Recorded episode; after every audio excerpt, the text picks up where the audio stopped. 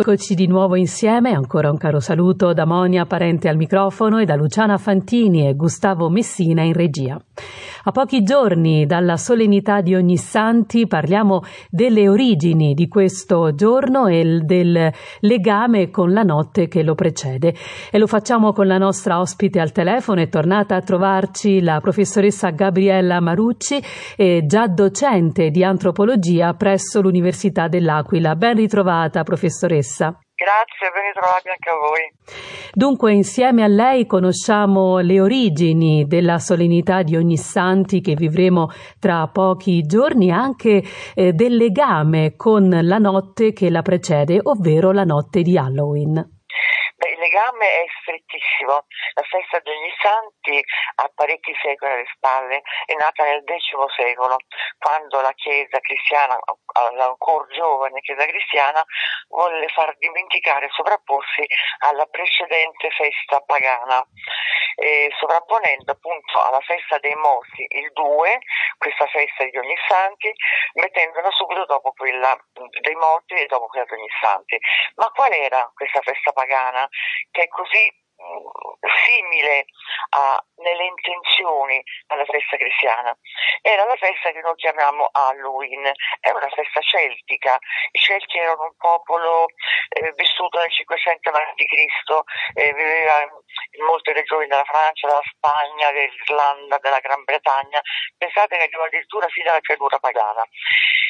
Dalla parte, diciamo così, anglofona venne il nome All Hallows Even, appunto Halloween, mentre per i Celti si chiamava Showin.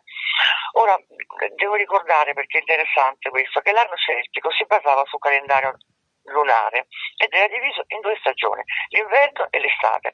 L'inverno iniziava il primo di novembre e finiva nel primo maggio. Quindi è evidente che non c'era nessuna connessione con solstizi, equinozi, eccetera, diciamo con bonomia, con buona pace di certi movimenti spiritualistici moderni. Tutti questi rituali erano officiati dai druidi. I druidi erano sacerdoti, ma non solo, perché erano anche depositari dei segreti tradizionali, dei riti, dei simboli e anche una sorta di giudice dovevano fare, consigliavano, come avevano una, una buona eh, reputazione, godevano di grande prestigio. Quindi questa festa di Capodanno cadeva la prima notte di Capodanno, cioè il primo di novembre.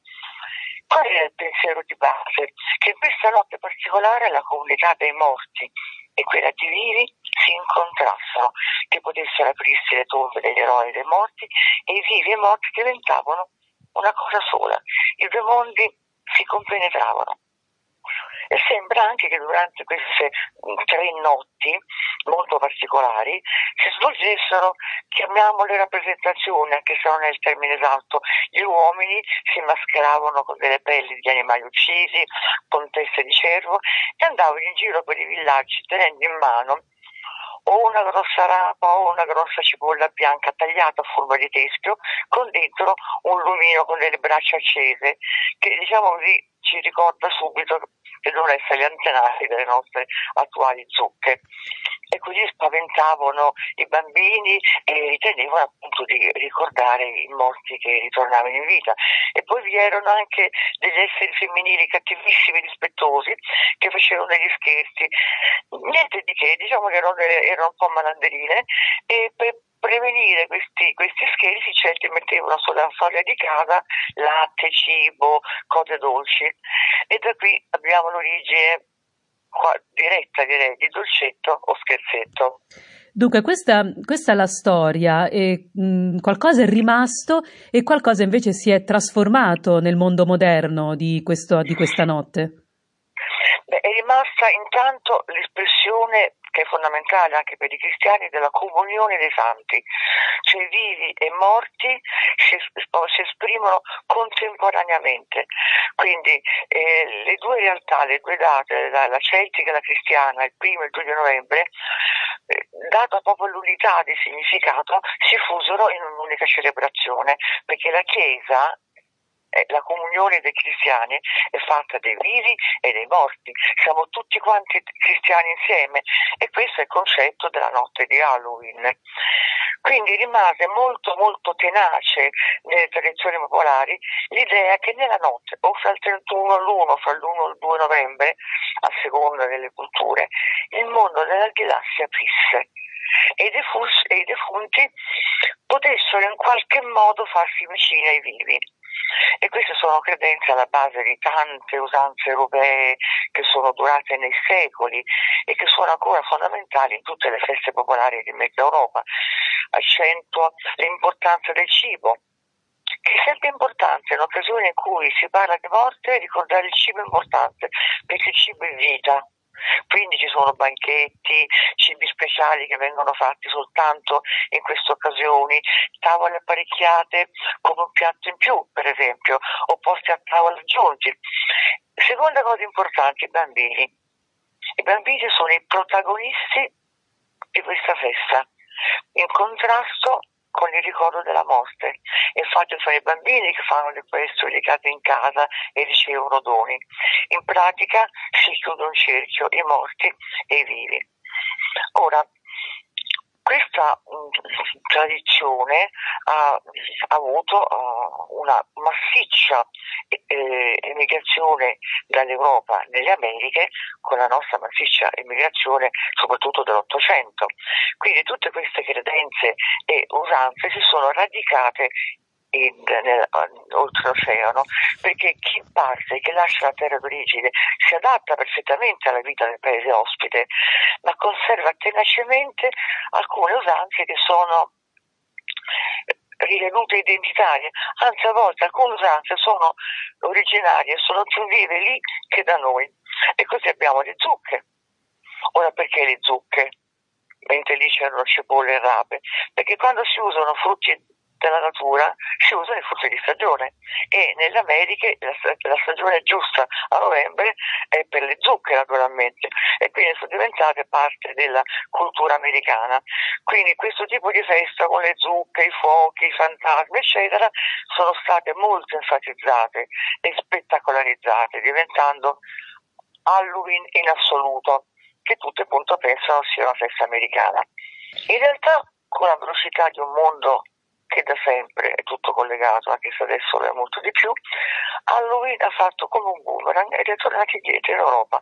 Però non è tornato al mittente originario, cioè le cosiddette tradizioni popolari, ma è tornato alla grande massa alla nostra moderna società dei consumi, alla società spettacolo che dimentica le tradizioni più antiche e che naturalmente l'ha accolta con enorme successo, con eh, una novità divertente. Quindi per noi occidentali Halloween era un'occasione in più per divertirsi, per mascherarsi, per giocare, per vendere, per comprare. Quindi una festività desacralizzata in pratica ha perso il suo significato simbolico ed è diventato un rito solo profano. Dunque il consumismo si è appropriato della festa di Halloween, ma a livello di tradizioni popolari è rimasto qualcosa, professoressa? Sì, è rimasto qualcosa e io spero che sia rimasto nonostante la forzata interruzione dovuta alla pandemia, perché spesso queste interruzioni tendono a far dimenticare un po' le tradizioni. Comunque, sperando che ancora sia così come un paio di anni fa, ad esempio, in Sicilia eh, danno molta importanza al ruolo dei bambini, quindi i bambini sanno, un po' come per la Befana, riceveranno dei dolci e proprio regali dai parenti defunti. Quindi la mattina del 2 si affannano per tutta casa a cercare questi regali come, come farebbero a Natale. Quindi i morti che portano i ai bambini in pratica è una, come dire, una um, ideale chiusura del cerchio e della continuità della vita. I morti sono il passato, i bambini sono il futuro. Però anche in altre regioni, anche al nord, si preparano dolci speciali con la pasta di mandorle a forma di ossa, di pupazzi antropomorfi e di mani, e tutte a ricordare appunto eh, come diciamo delle presenze fantasmatiche. Lei è stata docente di antropologia presso l'Università dell'Aquila, dunque eh, conosce in particolare, perché le ha proprio eh, studiate sul campo, le tradizioni abruzzesi. C'è qualcosa eh, in merito alla festa di Halloween? Ma io ho assistito parecchi anni fa comunque a una, cosa, a una festa di Halloween in un paese della, della Maiella, Serra Monacesca. E la notte di Halloween i bambini fanno per tutte le case, che non sono tante, ma loro sono parecchi, una, una festa rumorosissima, molto festosa, piena di trilli, e di casa in casa ricevono frutta secca, dolci, piccoli regali. E in tempi più recenti eh, davano dei soldini. E quindi alla fine della sua ribanda tutti i bambini del paese si riuniscono e dividono eh, solidariamente in parti uguali tutto diciamo, il risultato della questua. Cosa curiosamente che ho visto fare anche a Roma qualche anno fa. In alcuni negozi che non erano pronti all'assalto dei bambini delle elementari del, del quartiere, alcuni hanno dato delle monete molto molto ben accette direi. In ogni caso quello che, che resta e che magari anche è prezioso è eh, far percepire ai bambini questo legame con i parenti defunti e mh, mm, quindi una vicinanza anche con col mondo dell'aldilà, con la morte, che non sia eh, di, di spavento, di terrore, ma che sia anche un po' più serena. Questo è perfetto anche perché eh, i più grandi specialmente hanno già fatto il catechismo, quindi hanno il concetto della comunione dei santi, però anche non aver paura dei defunti è una cosa buona, parlare loro dei nonni, eh, in modo da vedere la continuità della vita, della loro storia, trovo che sia comunque una cosa positiva e molto educativa. Bene, ci fermiamo qui, grazie alla professoressa Marucci, già docente di antropologia presso l'Università dell'Aquila, per essere stata nostra ospite. Grazie professoressa. E grazie a voi, arrivederci.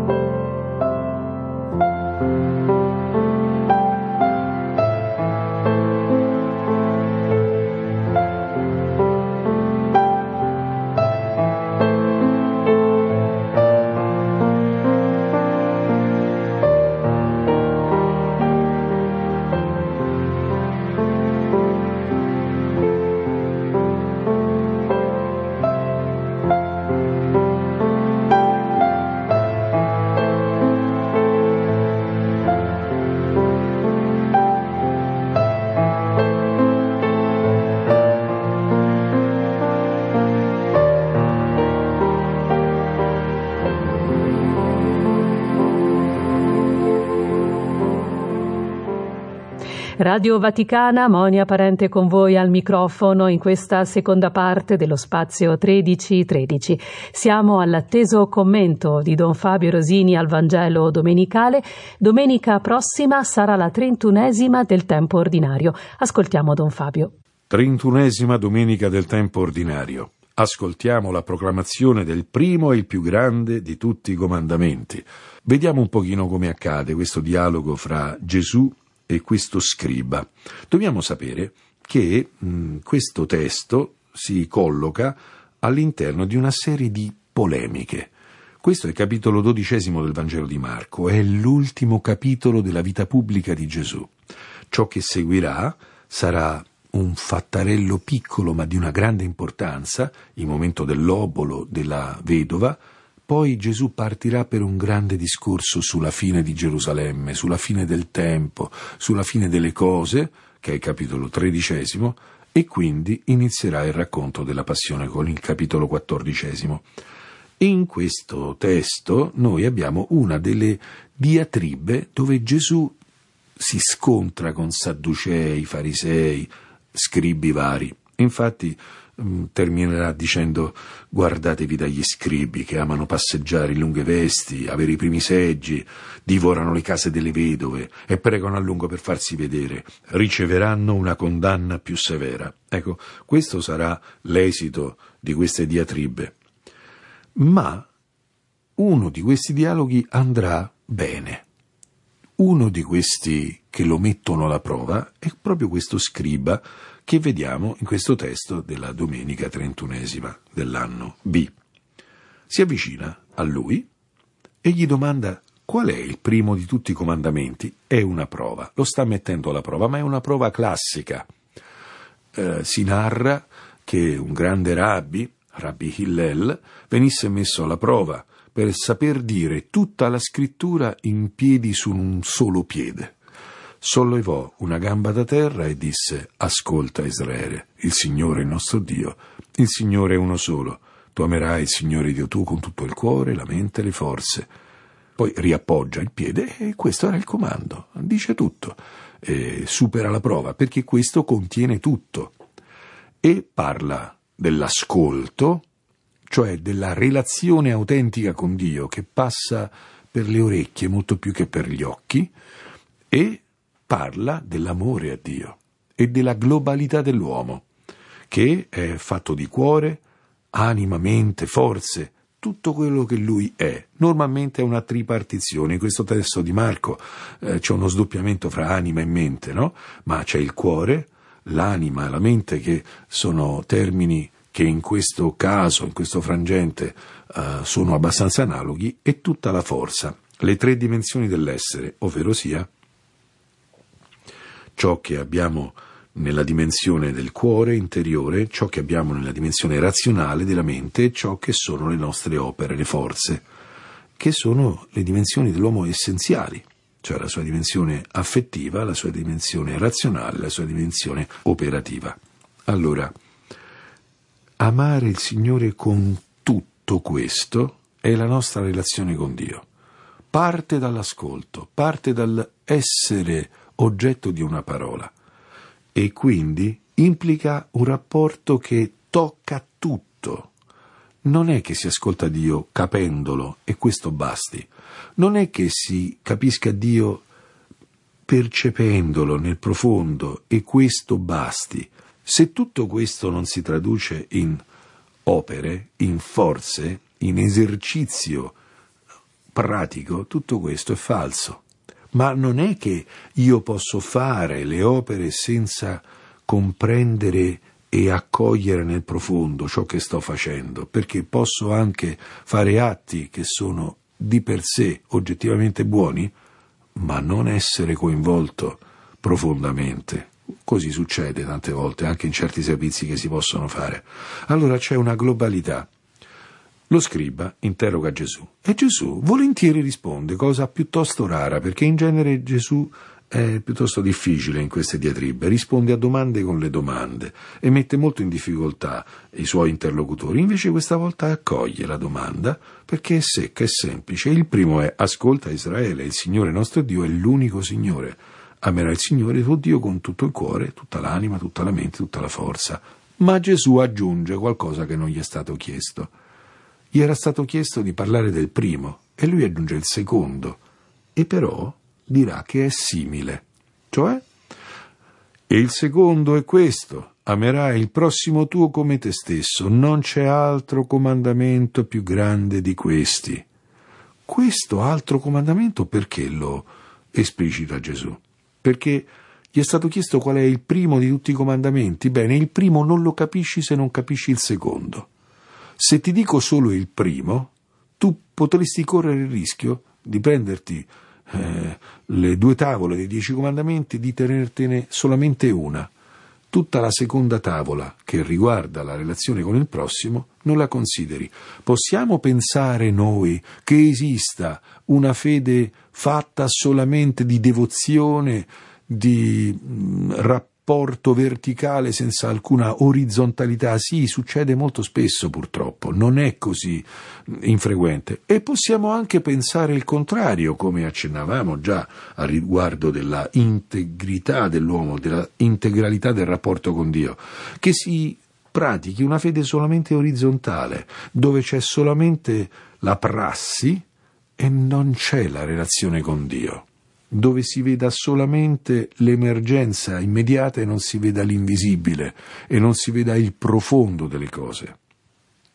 Queste due dimensioni sono coessenziali e non si può fare una senza l'altra, perché di fatto per poter amare Dio dobbiamo amare il prossimo Non si riuscirà mai ad amare Dio senza amare il prossimo. Se ami Dio e non ami il prossimo, tu non ami Dio. L'idea di avere una vita di orazione perfetta e un cuore pieno di rabbia verso qualcuno non funziona. L'idea di vivere in una comunità religiosa dove si fanno tutti gli atti di servizio al momento giusto e dove si fanno tutti gli atti liturgici al momento giusto, ma non parlare fra sorelle, non parlare fra fratelli e stare in una grande accredine reciproca, cosa non impossibile, è un obbrobrio, questo è un sacrilegio, è rendere vano tutto. Noi non possiamo scindere questi due comandi noi abbiamo ipotizzato l'idea settoriale di occuparci solamente di cose facili da fare. Spesso è molto più facile fare qualcosa per qualcuno che volergli bene. Fare qualcosa per qualcuno piuttosto che stare ad ascoltarlo o cedere a un suo argomento. Molto spesso voler bene a una persona vuol dire andare molto oltre l'atto di muovere le mani in suo favore vuol dire anche accoglierla nel cuore, ascoltarla con la mente. Così Dio non può essere solo compreso e Dio non può essere solo servito. Dio va servito e compreso. Questo però è una questione che è collegata alla prima cosa che dice Gesù. Ascolta Israele, il Signore nostro Dio è l'unico Signore in ebraico Adonai Echad, Dio è uno, Dio è il primo, Dio è uno, Dio è unico, Dio è unità, Dio è integrità, Dio non è scissione, Dio non è confusione, Dio non è contraddizione. In lui non c'è disordine, dice San Paolo, ma in lui c'è ordine. In lui c'è armonia, in lui c'è l'armonia che noi abbiamo fra di noi, quando siamo sinergici, quando collaboriamo, quando siamo sinodali, come è ben dire di questi tempi. Quando noi camminiamo insieme, allora siamo secondo il Dio unico, perché camminiamo verso l'unione, non la conformità, non l'uniformità, l'unione dei diversi. Infatti l'uomo è fatto di tante parti, il cuore, la mente, le forze, ma è uno solo e ama un Dio solo e unificare il cuore, la mente e le forze nella relazione con Dio e unificare la relazione con Dio nella relazione con il prossimo, questo è fare un lavoro essenziale nella nostra vita spirituale, quella della unificazione, della semplificazione. Ma Gesù dice una cosa a questo scriba, perché questo scriba Dice, hai detto bene maestro, e sarà l'unico che gli dà ragione. Infatti questo è un dialogo morbido fra loro due. È l'unico delle diatribe che vediamo in questo capitolo dodicesimo di Marco. È l'unico dialogo morbido. Hai detto bene, secondo verità egli è unico, non vi è altri all'infuori di lui. Amarlo con tutto il cuore, l'intelligenza e la forza, amare il prossimo come se stessi, vale più di tutti gli olocausti e i sacrifici. Dice una cosa molto bella questo scriba. Gesù aggiunge un'ultima zampata non sei lontano dal regno di Dio. Non gli dice che è nel regno di Dio, che non è lontano. C'è un passetto ulteriore da fare. Questa cosa, se non la fai, non entri nel regno di Dio. Puoi aver compreso tutto questo, ma c'è da entrare nel regno di Dio. Il regno di Dio è Cristo stesso. Queste cose non si fanno come una tecnica, si fanno come una cosa che non è lontana, una relazione. È il Signore che ci chiede di fidarci di Lui, che ci chiede di entrare nel suo regno, di lasciarci portare alla sua vita, che è quella che descrive questo primo comando.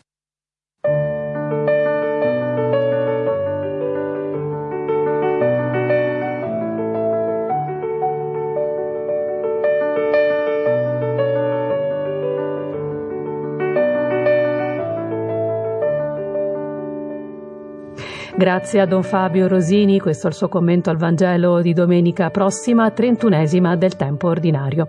Io mi fermo qui da Monia Parente, buon proseguimento all'ascolto di Radio Vaticana.